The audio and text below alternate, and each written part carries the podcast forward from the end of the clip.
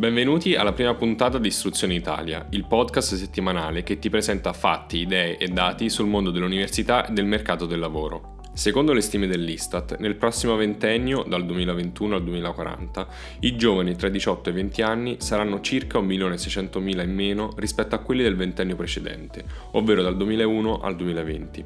Saranno pronti gli Atenei a fronteggiare questo rinoceronte grigio? La sigla e ne parliamo.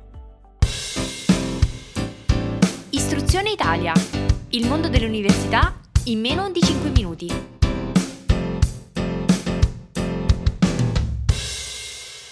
Un rinoceronte grigio è la metafora utilizzata per indicare un rischio noto ma ignorato, che nel tempo può diventare molto pericoloso.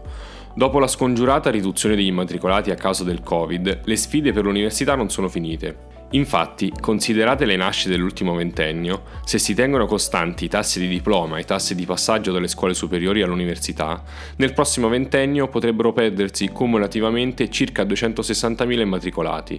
Negli anni più bui, attorno al 2038, fino a 17 Atenei potrebbero ritrovarsi senza nuovi immatricolati.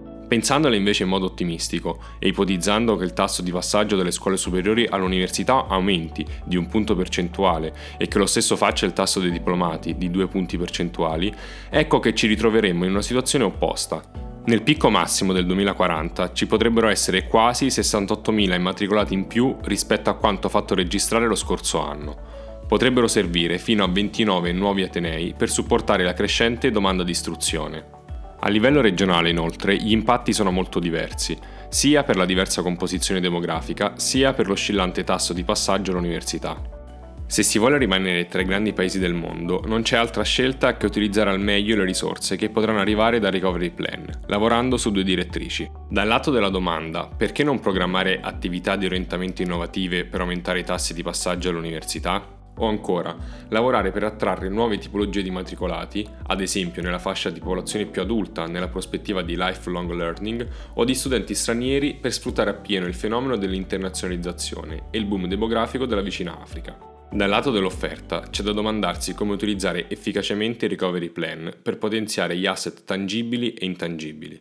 Quanti investimenti servono per ammodernare le infrastrutture come aule, spazi di studio e student housing?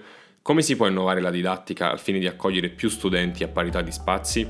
All'estero si parla di classi che, a rotazione, si alternano tra lezioni a distanza e brevi periodi in presenza, o c'è chi si allea con istituzioni formative informali come bootcamps. Torneremo sicuramente su questo argomento. Quello che è certo è che sprecare l'occasione del recovery plan significherebbe affossare definitivamente il nostro paese. Io vi ringrazio per aver ascoltato la prima puntata di Istruzione Italia. Mi piacerebbe conoscere le vostre opinioni sull'argomento trattato e sul podcast. Scrivetemi una mail a pgb palermo genova bologna. Ci sentiamo la prossima settimana.